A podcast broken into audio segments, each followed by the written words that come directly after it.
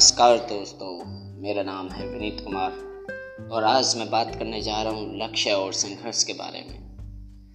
तो दोस्तों, लक्ष्य जिसकी वेदी पर कितने बलिदान दिए जाते हैं, क्योंकि ये कोई वस्तु नहीं, अपितु यज्ञ है, जिसके लिए आहुति लगती है। मोह की, क्रोध की, ईर्ष्या की, अहंकार की, हीन भावनाओं की, भय की, डर की और घी लगता है प्रीत का, प्रेम का, सद्भावना का, जन कल्याण का, विश्व के उद्धार का। इतना ही नहीं रिश्तों की तपिश का तप और मानव प्रेम का जप और प्रकृति सेवा का कपूर लगता है। यूँ ही नहीं यह लक्ष्य प्राप्त हो जाता है। मन की लगाम को थाम कर इंद्रियों के घोड़े तोड़ाने पड़ते हैं। अपने मस्तिष्क को उत्तम विचारों और उद्देश्यों से भरना पड़ता है। उन्हें रात दिन अपने सामने रखना पड़ता है। उन्हीं से महान कार्यों का जन्म होगा। असफलता की चिंता नहीं की जाती, क्योंकि ये स्वाभाविक है। जीवन में यदि संघर्ष ना रहे तो जीवित रहना ही व्यर्थ है। इसी संघर्ष में है जीवन का काव्य। संघर्ष और त्रुटियों की परवाह मत करो। असफलताओं पर ध्यान मत दो। ये छोटी छोटी फिसलने हैं। आदर्श को सामने रखकर हज़ार बार आगे बढ़ने का प्रयत्न करो। यदि तुम हज़ार बार भी असफल होते हैं तो तुम एक बार फिर प्रयत्न करो।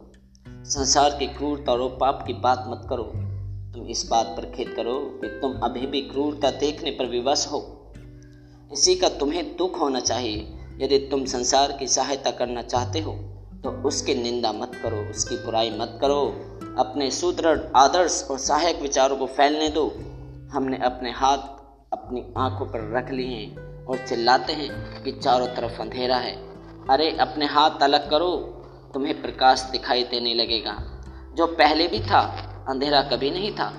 कमज़ोरी कभी नहीं थी, पाप कभी नहीं था, क्रूरता कभी नहीं थी। हम सब मूर्ख हैं, जो चिल्लाते हैं कि हम कमज़ोर हैं, अपवित्र हैं, अयोग्य हैं, नीच हैं। कमज़ोरी का इलाज शक्ति पर विचार करना है। हमें अपने शक्ति को जगाना होगा। जो पहले से ही हम में है। सबसे बड़ा अंतर यही है कि हम अपने आप में विश्वास नहीं करते हैं। बस अपने आप पर विश्वास ही तो करना है, उसके बाद तो सब कुछ हो सकता है। दोस्तों, क्या हम जानते हैं हमारे भीतर कितना तेज, कितनी शक्तियाँ छिपी हुई हैं? क्या वैज्ञानिक एक जान सके हैं, मनुष्य को पैदा हुए लाखों वर्ष हो चुके, परंतु अभी तक मनुष्य की शक्ति का छोटा सा भाग ही ज्ञात हो सका है। न जाने कितनी शक्ति अभी भी छुपी हुई है। इसलिए हमें यह नहीं कहना चाहिए कि हम कमज़ोर हैं, अयोग्य हैं। तुम क्या जानो, हमारी क्षमताएँ क्या हैं? हमारे पीछे अनंत शक्ति और शांति का सागर है। आत्मविश्वास जगाओ और जुट जाओ अपने लक्ष्य की प्राप्ति तक। संघर्ष के डोर को अंतिम सांस तक छूटने दो। चीर दो इन अंधेरों को अपने ज्ञान ज्योति से। क्रूरता का अंत कर दो अपनी करुणा से।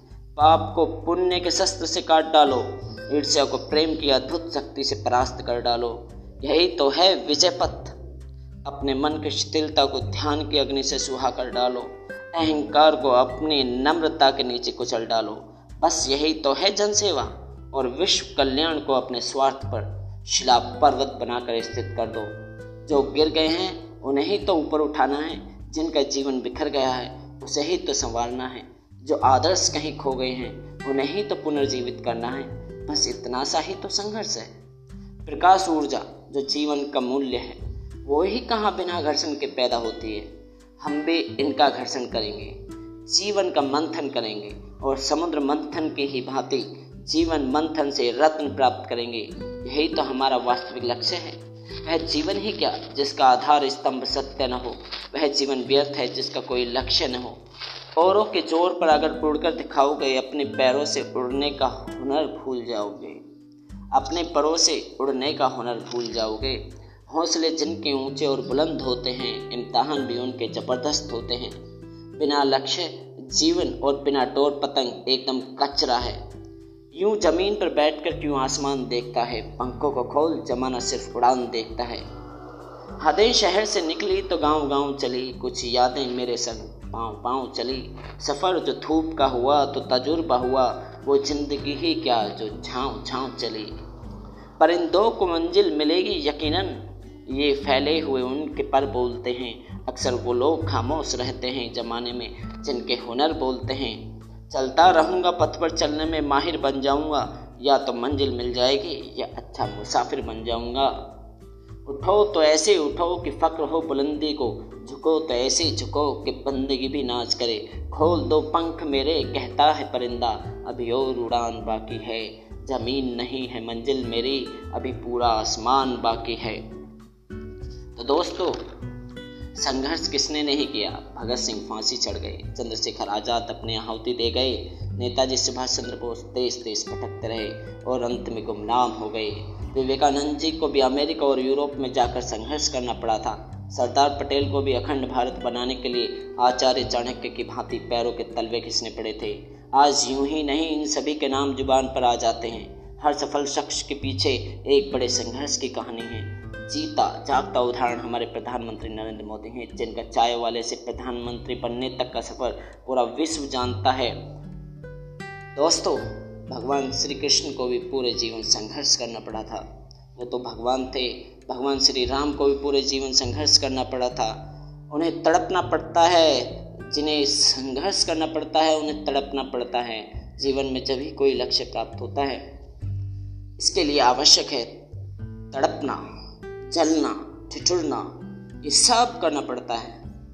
जीवन में लक्ष्य प्राप्त करने के लिए तपना पड़ता है, जलना पड़ता है, तड़पना पड़ता है, ठंड से ठिठुरना भी पड़ता है, गर्मी से जलना भी पड़ता है।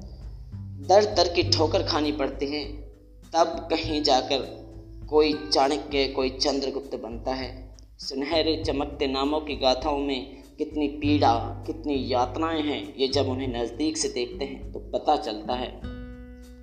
दोस्तों, हौसलों के तरकस में कोशिश कबो तीर ज़िंदा रख। हार जा चाहे ज़िंदगी में सब कुछ, मगर फिर से जीतने की उम्मीद ज़िंदा रख। ख्वाब टूटे हैं, मगर हौसले ज़िंदा हैं। हम वो हैं जहाँ मुश्किलें शर्मिंदा हैं। बदल जाओ वक्त के साथ, या फिर वक्त बदलना सीखो। मजबूरियों को मत कोसो, हर हाल में चलना सीखो। लहरों की खामोशी को, समंदर की बेबसी ना समझ है नादा जितनी गहराई अंदर है, बाहर उतना तूफ़ान बाकी है। आंधियों में क्या दम था? चिराग हवा में भी जलते रहे, जो मुस्करा रहा है, उसे दर्द ने पाला होगा, जो चल रहा है, उसके पाँव में भी छाला होगा। बिना संघर्ष के इंसान चमक नहीं सकता। जो जलेगा दिया, जो जलेगा उसी दिए में तो उजाला होगा। दोस्तों, इसलिए संघर्ष से कभी न डरो। लक्ष्य की प्राप्ति तक डटे रहो डटे रहो डटे रहो। जय हिंद। आज के लिए इतना ही। काफ़ी फिर मिलते हैं अगले अपडेट।